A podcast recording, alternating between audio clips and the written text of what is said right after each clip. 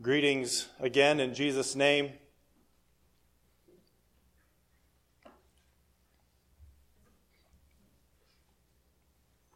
I wasn't quite prepared for the wave of emotion, I guess, that came over me.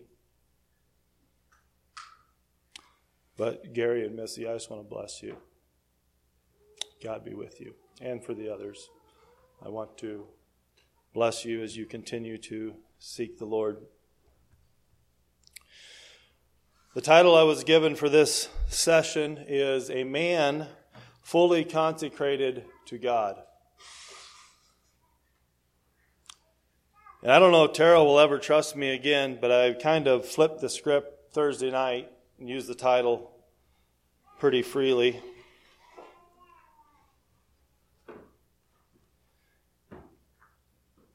But as I prepared for this message, I had most of it ready, and I just I just kept thinking I I needed to make it a more conventional message about, well, now that we know it's Gary and Missy, about challenging Gary to be consecrated to God, to being set apart, giving his life to the work, and so on. But what does consecrated mean? I looked it up in the dictionary, and it means to declare or separate as sacred, to sanctify or initiate, to dedicate solemnly to a service or goal. I guess I feel like in listening to Gary and Missy and the others in the interviews yesterday that they have consecrated themselves to the Lord and to His work. So today I'm going to preach to you. I'd like for you to turn to Ezekiel twenty-two, the same place we were Thursday night.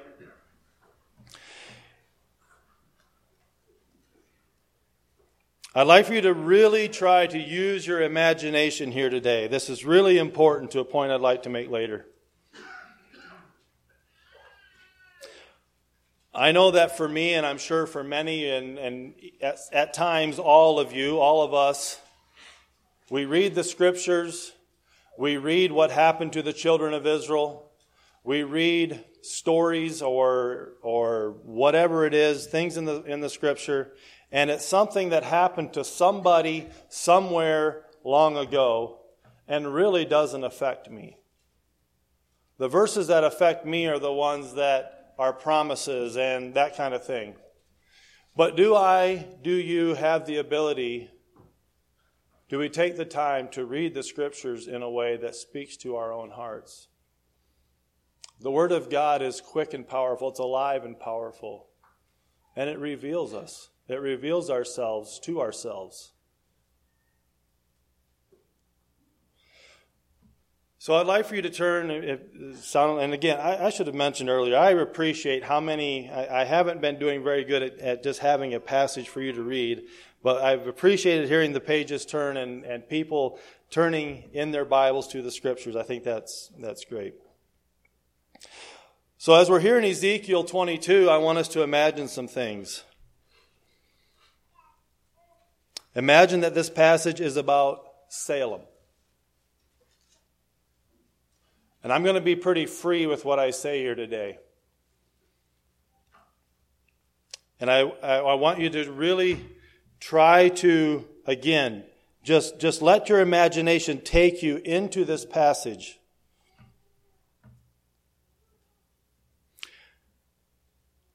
This passage is about Salem. Again, we're imagining. And I want to be clear that I'm not saying this is true of Salem. And it's for sure not all true of, of Salem. What I want us to try to capture is the feeling of this chapter in the minds of the people as the word of the Lord was given. So imagine that this passage is not, or is about Salem, not about the children of Israel. And it's not Ezekiel speaking. This is Gary's first message.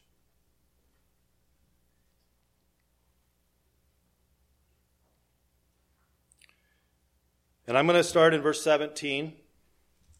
And I've changed some of the wording a little bit to, to adapt to the situation, the scenario we are creating. And the word of the Lord came unto me, this is Gary speaking, the word of the Lord came unto me, saying, Son of man, Salem is to me become dross. All they are brass and tin and iron and lead. In the midst of the furnace they are even the dross of silver. Therefore, because ye are all become dross, behold, therefore I will gather you into the midst of. And here he says Jerusalem. He's talking about Israel. He's gathering them into Jerusalem, so he's he's concentrating them in a small area. So I'm going to say we're going in the midst of the sanctuary. You're you're here. You're together. Because ye are all become dross, behold, therefore I will gather you into the midst of the sanctuary, as they gather silver and brass and iron and lead and tin into the midst of the furnace, to blow the fire upon it, to melt it. So will I gather you in mine anger and in my fury, and I will leave you there and melt you. Yea, I will gather you and blow upon you in the fire of my wrath, and ye shall be melted in the midst thereof. As silver is melted in the midst of the furnace, so shall ye be melted in the midst thereof, and ye shall know that I, the Lord, have poured out my fury upon you. And the word of the Lord came unto me. And again, this is Gary speaking. The word of the Lord came unto me, saying, Son of man, say unto, say unto her, say unto Salem, Thou art the land that is not cleansed, nor rained upon in the day of indignation. There is a conspiracy of her prophets in the midst thereof. Like a roaring lion ravening the prey. They have devoured souls. They have taken the treasure and precious things. They have made her many widows in the midst thereof. Salem has violated my law and has profaned mine holy things. They have put no difference between the holy and profane, neither have they showed difference between the unclean and the clean, and have hid their eyes from my Sabbaths, and I am profaned among them. Her leaders in the midst thereof are like wolves ravening the prey, to shed blood and to destroy souls, to get dishonest gain. And her ministers have daubed them with untempered mortar, seeing vanity and divining lies unto them, saying, Thus saith the Lord God, when the Lord hath not spoken. The people at Salem have used oppression and exercised robbery, and have vexed the poor and needy. Yea, they have oppressed the stranger wrongfully. And I sought for a man among them that should make up the hedge and stand in the gap before me for the land, that I should not destroy it. But I found none. Therefore have I poured out mine indignation upon them. I have consumed them with the fire of my wrath. Their own way have I recompensed upon their heads, saith the Lord God. Picture the sanctuary here today as a giant pot where God has brought you all together, and he's got you in this building, which is a giant furnace. And he says, I have gathered you in mine anger and in my fury, and I will leave you here and melt you. Yea, I will blow upon you in the fire of my wrath, and ye shall be melted in the midst thereof. His wrath is kindled, and in a little while you'll all be liquid metal. He's going to boil this mess until only pure silver remains, and the dross will be skimmed off and cast away. Can you feel the hopelessness of your situation? The desperation. What do you feel right now? I'd like for you to answer that in your mind, not verbally, but answer it, answer it concretely enough that later, when we come back to this, you can say what you were thinking in your mind. What do you feel if you imagine that Gary came with this message as his first message? Or that I had the nerve to come from Calvary Chapel and have this message. Go back to chapter two.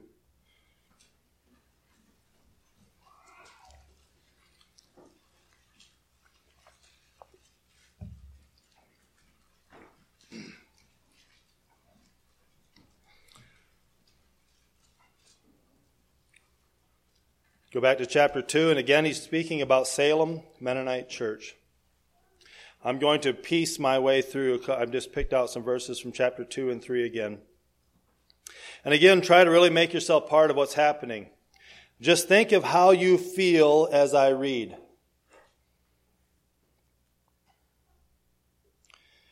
So again, Gary is speaking, and he said unto me, Son of Man, oh, verse, so I'm sorry, chapter two, verse three.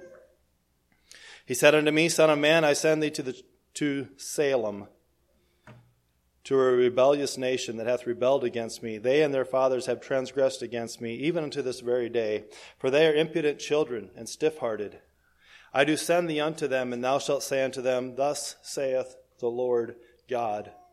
And they, whether they will hear or whether they will forbear, forbear there means to not take action, so whether they'll hear you and do something about it or whether they won't, for they are a rebellious house. So whether they re- hear or not, they shall know there has been a prophet among them. And thou, Son of Man, be not afraid of them, neither be afraid of their words. Through briars and though though briar. Okay, so now Gary is hearing this from the Lord. And thou, Son of Man. Actually, I'm going to back up a little bit. Here you need to imagine that you're you're you're seeing God speak to Gary here. This isn't Gary talking. This is this is God's message to Gary. Verse six, And thou, Son of Man, be not afraid of them, neither be afraid of their words.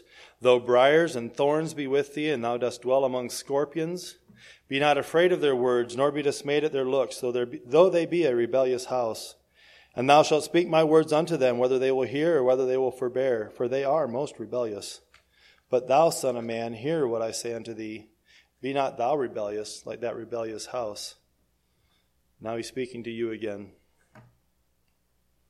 Ezekiel three, verse four. He said unto me, Son of man, get thee unto Salem, and speak with my words unto them. For thou art not sent to a people of a strange speech and of a hard language, but to Salem. Not to many people of a strange speech and of a hard language, whose words thou canst not understand. Surely, had I sent thee to them, they would have hearkened unto thee. But Salem will not hearken unto thee, for they will not hearken unto me. For all the house, all, all of Salem are impudent and hard-hearted. Verse ten, Moreover he said unto me, Son of man, all my words that I shall speak unto thee receive in thine heart, and hear with thine ears, and go get thee to them of the captivity, unto the children of thy people, and speak unto them and tell them, Thus saith the Lord God, whether they will hear or whether they will forbear. Verse fourteen. So the Spirit lifted me up and took me away, and I went in bitterness. This wasn't fun. I went in the heat of my spirit. That's anger. That's passion. But the hand of the Lord was strong upon me. Then I came to them of the captivity at Talabib, Talabib, that dwelt by the river of Chebar, and I sat where they sat, and remained there astonished among them seven days. He was speechless. And it came to pass at the end of seven days that the word of the Lord came unto me, saying, Son of man, I have made thee a watchman unto Salem. Therefore hear the word at my mouth, and give them warning from me.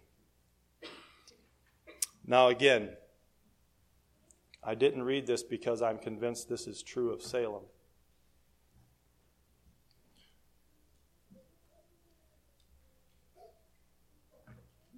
The picture I want to draw here. What were you thinking? When I read the first section and I asked you to, to, to think what you're thinking. Because what happened again and again and again in the history of Israel is that this message came to them. And they said, no, it's not true. We refuse to hear what you have to say. Jesus said a prophet is not without honor except in his own country. And I want to make another qualification here. Terrell and anyone else did not ask me to say any of this. I'm not saying this out of response to anything. This was decided before Thursday, before I came the first time. I mean, this was given to me, I guess. What I what I would like to impress upon you, upon, upon each of us, is that uh, we, we tend to think that words of correction, and I'm in the same boat as every one of you, we tend to think that words of correction don't really apply to us. If God's going to put me in a pot and boil it until the only thing left is silver and all the dross is gone, well, I'll still be there. I'm the silver.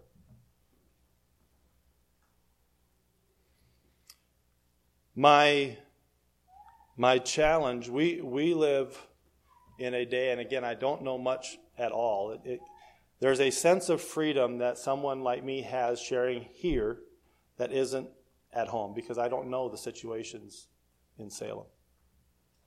A prophet is with, is not without honor except at home. A, a visiting minister, Paul Emerson, for those of you who know who Paul Emerson, he preached at our church a while ago, and he gave the illustration of a of a shepherd that had a dog, and his sheep were used to, the dog wouldn't bite the sheep, he would just bark to make them move, and after a while they knew he wasn't going to bite, so he went to the neighboring shepherd and said, I need to borrow your dog for a few days. I need to borrow his bark. They're not scared of my bark anymore. So Paul Emerson came and preached at our church. He barked at us a little bit.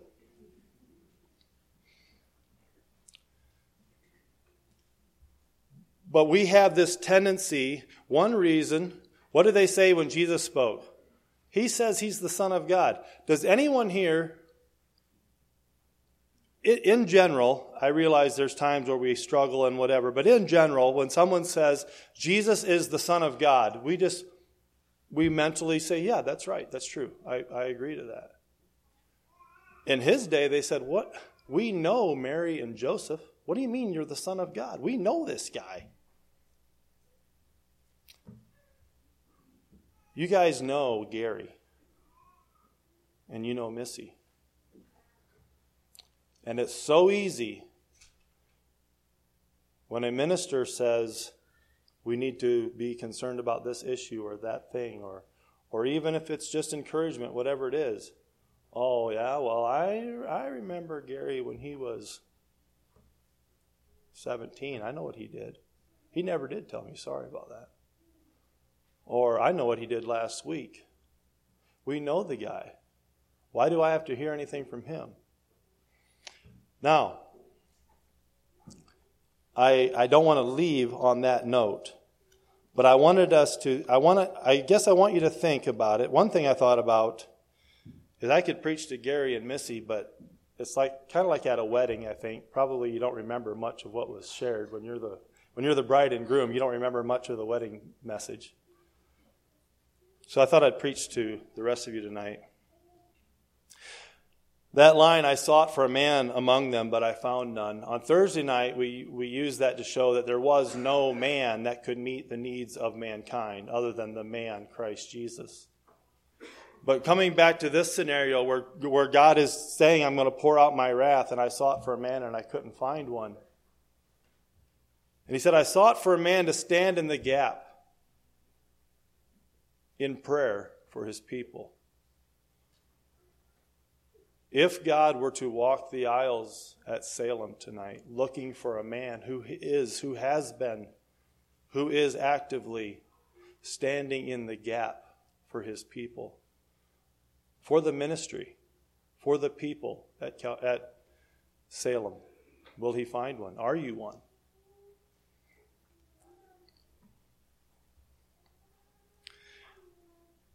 I want to give you a little bit of a glimpse of what it's like to be in the ministry, I guess, and it's not it's not all negative, but the idea that when he came, you can turn to First Corinthians nine. When he came to talk, he, he had been given a message already, Ezekiel. And when he came, he didn't just go right into it. He sat, speech, sat speechless for seven days. He was astonished. I don't know if that was... I uh, I just I just now thought of Samuel. When Samuel got the vision about Eli, the next morning, Eli said, what did God tell you? And he said, um, And he didn't want to tell him. He said, no, come on. You share what God told you. And Samuel had to deliver bad news. And it's not easy. And so here we see Ezekiel having a hard thing to say. And I don't know if it was he was afraid they would reject him or if he just didn't. None of us likes to be the bearer of bad news. First Corinthians nine sixteen. For though I preach the gospel, I have nothing to glory of. So thinking of this from the perspective of a minister. For necessity is laid upon me, yea, woe is unto me if I preach not the gospel. For if I do this thing willingly, I have a reward, but if against my will a dispensation of the gospel is committed to me, what is my reward then? Verily that, when I preach the gospel, I may make the gospel of Christ without charge, that I may abuse not my that I abuse not my power in the gospel. For though I be free from all men, yet have I made myself servant unto all, that I might gain the more. I I suppose every minister here would, would attest to the fact that there's times when you have a message that needs to be shared and it's just burning within you, and there's it's if you don't get it out, you're gonna explode. And sometimes that's Easter Sunday and you are full of joy and excitement and, and just, He is risen. And sometimes it's hard things that need to be said. And again, I'm I'm not speaking to a specific issue. I just I just know that it's hard for the home ministry to talk about some of these things. So I guess I'm just just doing it. And and again, I, I really, really felt compelled to share this message. But what is your attitude towards the ministry here? Now, we as ministers have a large responsibility in how we relate to those in our congregation. We're not above reproach. We're not above reproof. We're not above questioning. We're not above correction. I mentioned a verse last, uh, yeah, last night that I said, I wonder if we believe. Matthew twelve. Matthew twelve, thirty-six and thirty-seven.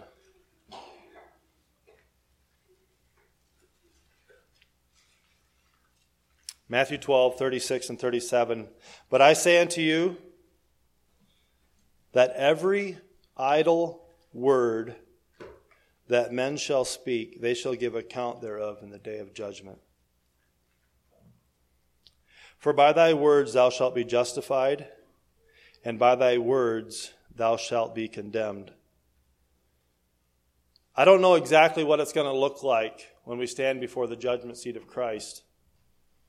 But it talks about the books are open and the, the things we've done are looked at.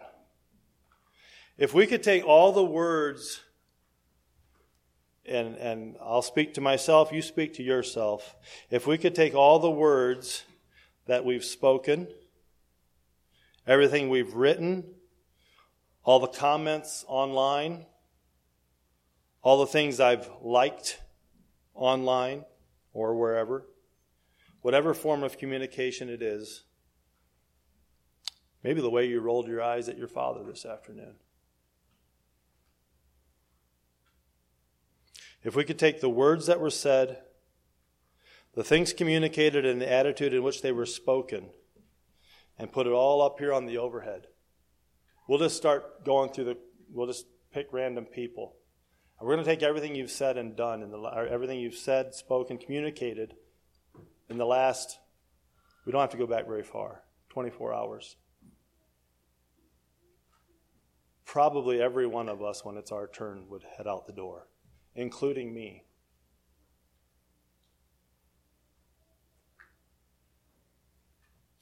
But I say unto you that every idle word that men shall speak, they shall give account thereof in the day of judgment.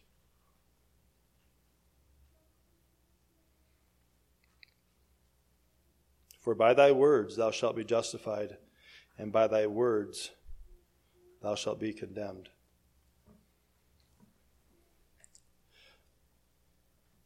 I have a few more things to share here yet, but I guess just to, to give you an idea where we're headed, I, I want this to be an opportunity for you to do inventory. Um, maybe when you come, and I'm, I am completely making things up. Maybe when you come meet Gary and bless him, you need to go talk to Kevin and say, you know what, Kevin, I'm sorry what I said last week. Or whatever. I've been having thoughts towards so-and-so, and they're not right. They're not appropriate. And I want to be a blessing here. Proverbs eleven nine says, an hypocrite with his mouth destroyeth his neighbor. An hypocrite with his mouth destroyeth his neighbor, but through knowledge shall the just be delivered. When it goeth well with the righteous, the city rejoiceth, and when the wicked perish, there is shouting. By the blessing of the upright the city is exalted, but it is overthrown by the mouth of the wicked. I feel like I'm not stressing these enough. So, an hypocrite with his mouth destroyeth his neighbor, but through knowledge shall the just be delivered. It's very easy, and I, I have been there, done that. I'm not, I, I know I'm a minister speaking about these things, but I, I have been critical. I have done all of these things. But it is so easy to question a decision or assume a motive. An hypocrite with his mouth destroyeth his neighbor, but through knowledge shall the just be delivered. Am I willing to go talk to the individual and ask, why was this done? Why did you do? And this doesn't have to be just congregation to ministry. This can be among brethren, it can be among ministers, it can be whatever. When it goeth well with the righteous, the city rejoiceth. When the wicked perish, there is shouting. By the blessing of the upright, the city is exalted. You can be a tremendous blessing to others by simply blessing others. It is overthrown by the mouth of the wicked. He that is void of wisdom despiseth his neighbor, but a man of understanding holdeth his peace. A talebearer revealeth secrets, but he that is of a faithful spirit concealeth the matter.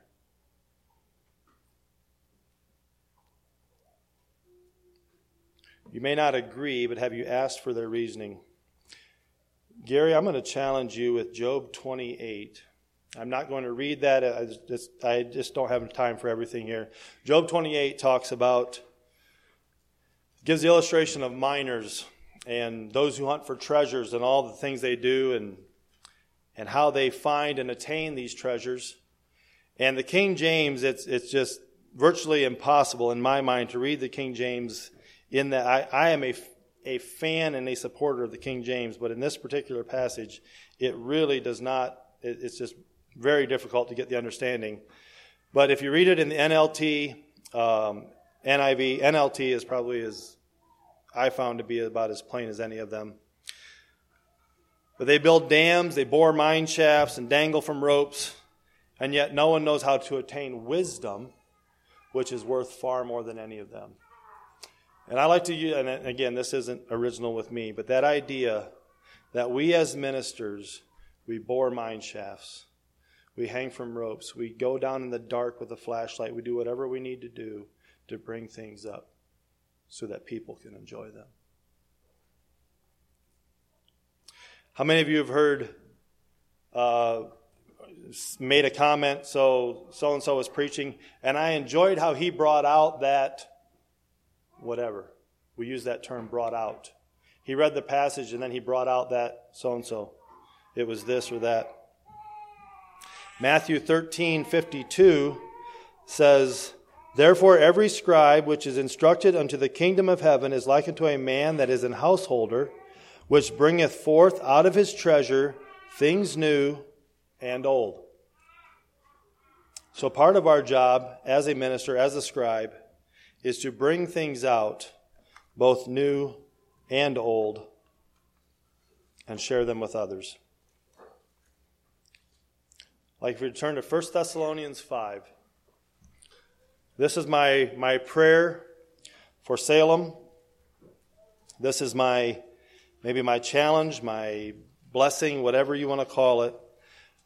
Again, just taking and thinking, what what is my attitude towards, and not all of you are from Salem, what is my attitude towards my home church?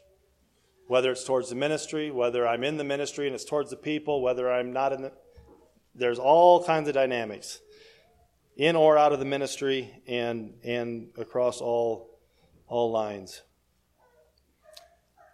If we take this and personalize it and make it real, it can be a, it can be a, a tremendous blessing to all.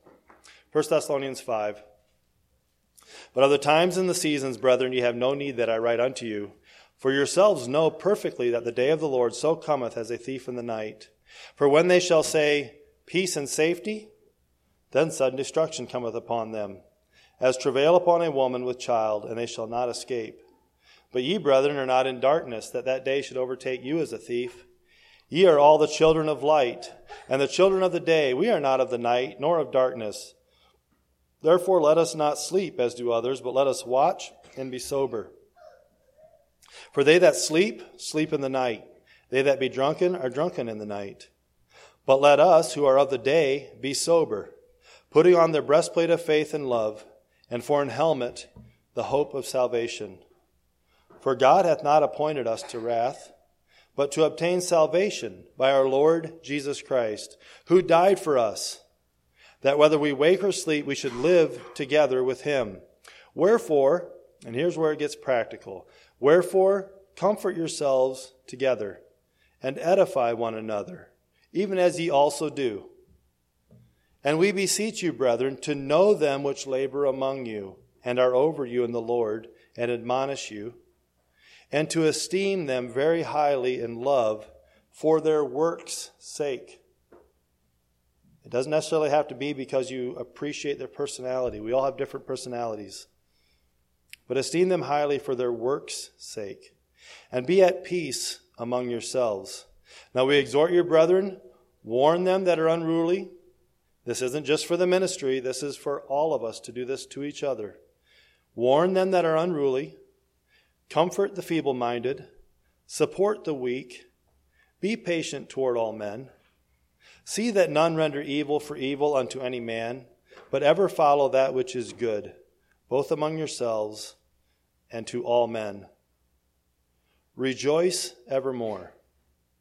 Pray without ceasing. In everything give thanks, for this is the will of God in Christ Jesus concerning you. Quench not the spirit. Despise not prophesyings. Prove all things, test all things. Hold fast that which is good. Abstain from all appearance of evil. And the very God of peace sanctify you wholly. And I pray, God, your whole spirit and soul and body be preserved blameless unto the coming of our Lord Jesus Christ. Faithful is he that calleth you, who also will do it. Brethren, pray for us. Greet all the brethren with an holy kiss. I charge you by the Lord that this epistle be read unto all the holy brethren. The grace of our Lord Jesus Christ be with you. Amen. A man fully consecrated to God. We've consecrated a man to God this afternoon. My challenge is that we be a blessing to him, and to each other, and to the congregation. Thank you. Lord bless you.